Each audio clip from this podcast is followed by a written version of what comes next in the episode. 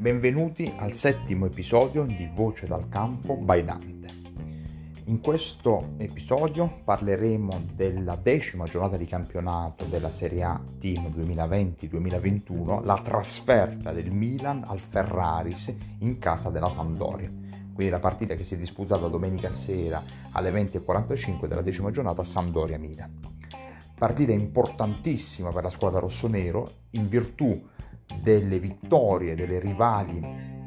più accreditate al, diciamo, alla lotta per la Coppa dei Campioni, quindi Inter, Napoli e Juventus, il Milan era eh, tenuto a dover eh, dimostrare per l'ennesima volta che il primato in classifica era meritato e quindi pertanto doveva eh, fornire un'ottima prestazione a Genova, doveva vincere a Genova per mantenere il vantaggio di 5 punti sull'Inter e di 6 punti su Napoli e Juventus. L'unica squadra, diciamo che delle grandi o comunque delle squadre che eh, erano su, dietro al Milan che in questa giornata si era fermata era il Sassuolo che poi si era fermato nello scontro diciamo diretto in casa della Roma facendo 0-0 perché poi anche la Lazio era riuscita a vincere a Cesena con lo Spezia e l'Atalanta si era dovuta fermare solo a causa eh, non, dispu- non, avendo disputato la partita a causa eh, pioggia la trasferta che eh, l'Atalanta aveva a Udine in casa dell'Udinese. Quindi diciamo che tutti gli altri rivali per la lotta scudetto barra Champions League del Milan avevano tutte fatto punti e fatto bottino pieno, quindi il Milan era tenuto a, a dover rispondere a questi, a questi risultati dei rivali. Il Milan si schierava a Genova col suo solito schema, il 4-2-3-1, in difesa presentava la difesa, diciamo in questo momento titolare, causa l'assenza di Kier nella partita di Coppa UEFA precedente in casa col Celtic Glasgow, quindi in porta Gigio Donnarumma, a destra, da destra verso sinistra Calabria, Gabbia, Romagnoli, Teo Hernandez. A centrocampo si rifermava Ismail Benasser, pertanto giocavano Chessi, Frank Chessi e Sandro Tonali come coppia centrale, quindi Tonali titolare per l'ennesima volta nelle ultime partite, come trequartisti alle spalle della punta che rimaneva ante Rebic, causa anche qua il persistere dell'indisponibilità sia di Raffaele Leao sia di Zlatan Ibrahimovic, erano da destra verso sinistra um, Makers, al centro Brahim Diaz, quindi centrale Brahim Diaz, quindi sottopunta diciamo Brahim Diaz, e a sinistra Cancialanoglu, quindi invertite le posizioni tra Brahim Diaz e Cancialanoglu. Eh, questa era la squadra titolare, quindi Brian Diaz preferito ad Ughe,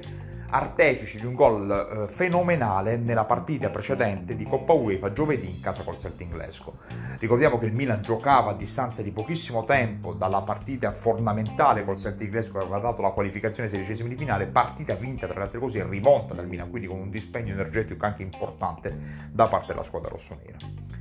Il Milan prendeva subito il eh, predominio del gioco in cassa della Sampdoria, pur se eh, su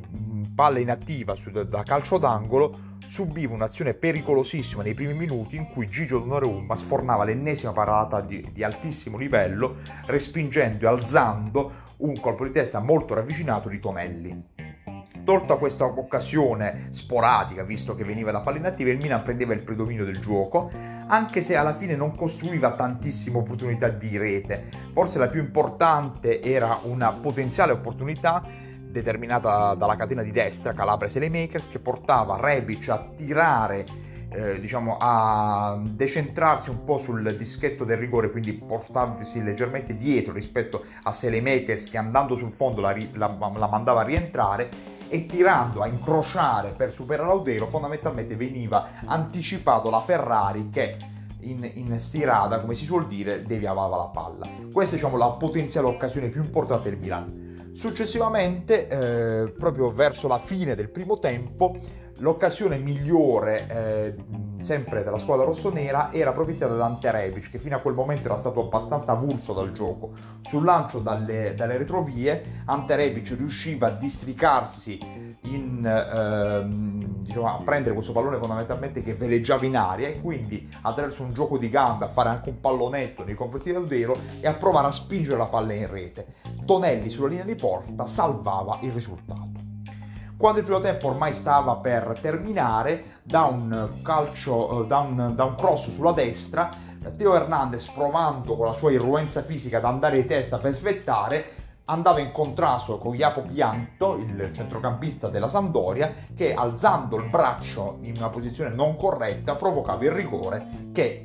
come eh, magistralmente accade quasi sempre, Franchessì trasformava in maniera egregia. Franchessì, autore di un'ottima partita, una partita sontuosa, gravata da una munizione che tra le altre cose l'ho portato in, in diffida, al quarto minuto. Quindi che Franchessì, artefice del gol del vantaggio, artefice di una prestazione incredibile, secondo me il, il, migliore in campo,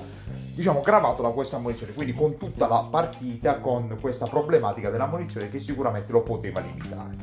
Quindi il primo tempo terminava col Milan in vantaggio 1-0. Il secondo tempo, la partita, la Sandoria provava, Sandoria che nel primo tempo non, si era mai fatta vedere, diciamo, eh, dalle parti di Gigio, tranne nelle occasioni sul calcio d'angolo che dicevamo precedentemente, poi pochissime volte aveva preso il possesso della palla, provava giustamente a crescere come rendimento perché non poteva andare peggio del primo tempo. Vi erano anche degli innesti da parte di Ranieri che comunque alzavano il livello qualitativo della squadra, da cui per esempio Damsgaard eh, Candreva cresceva di rendimento e quindi la Sampdoria provava a prendere un po' il predominio del gioco. La partita rimaneva a questo punto nel secondo tempo più equilibrata, poche comunque sortite offensive, poche situazioni diciamo offensive.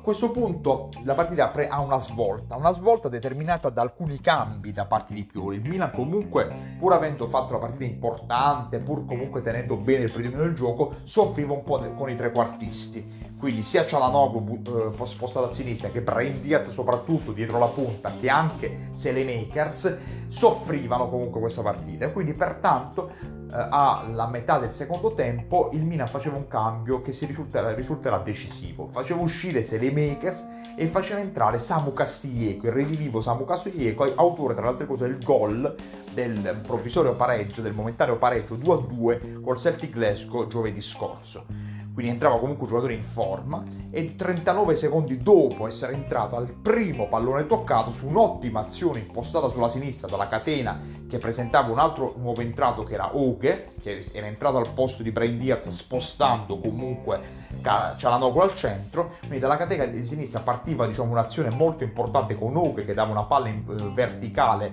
a Rebic che anche qua diciamo su, dalla linea di fondo rientra, faceva rientrare la palla che arrivava sul dischetto del rigore a Samu Casieco che da solo batteva Audero e portava il Milan sul 2-0. A questo punto, anche dall'esultanza di Pioli, dall'esultanza dei giocatori, sembrava che la partita potesse, diciamo, eh, protrarsi verso una vittoria del Milan senza subire gol, quando da calcio inattivo in maniera anche un po' eh, casuale, con una serie di rimpalli, il Milan prendeva il gol dell'1-2 con Albin Ekdal, giocatore che dopo 5 anni ritornava a segnare nel campionato italiano e soprattutto il Milan che prendeva su 9 gol subiti in campionato questa stagione set- il settimo gol da palla inattiva. Quindi per testimoniare ancora come è molto difficile tirare e segnare al Milan se non da sviluppi di palla inattiva complici qualche disattenzione della squadra milanista che è molto giovane e complice forse anche un'altezza non propriamente eccezionale. A questo punto la partita continuava ad essere gestita abbastanza bene dal Milan, alla fine un'occasione comunque sulla destra portava un cross che Nalbin Ekdal provava a portare, diciamo, a tramutare in rete con un colpo di testa in terzo tempo e la palla fortunatamente usciva fuori decretando la vittoria del Milan fondamentale, ripetiamo, per portare il Milan, per far sì che il Milan conservi il vantaggio di 5 punti sulla seconda eh, inseguitrice, sulla prima inseguitrice che è l'Inter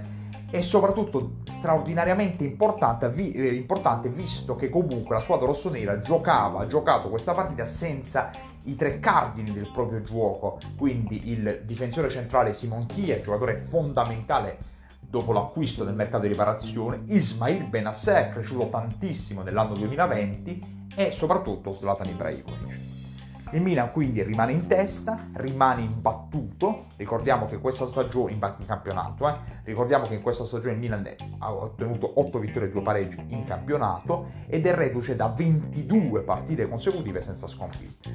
Quindi a questo punto testa lo Sparta Praga, partita importante per far rifiatare alcuni giocatori ma per provare a, fare, a dare l'assalto al primo posto di Europa League, ma soprattutto testa le prossime due partite di campionato fondamentali in casa col Parma e a Genova col Genova,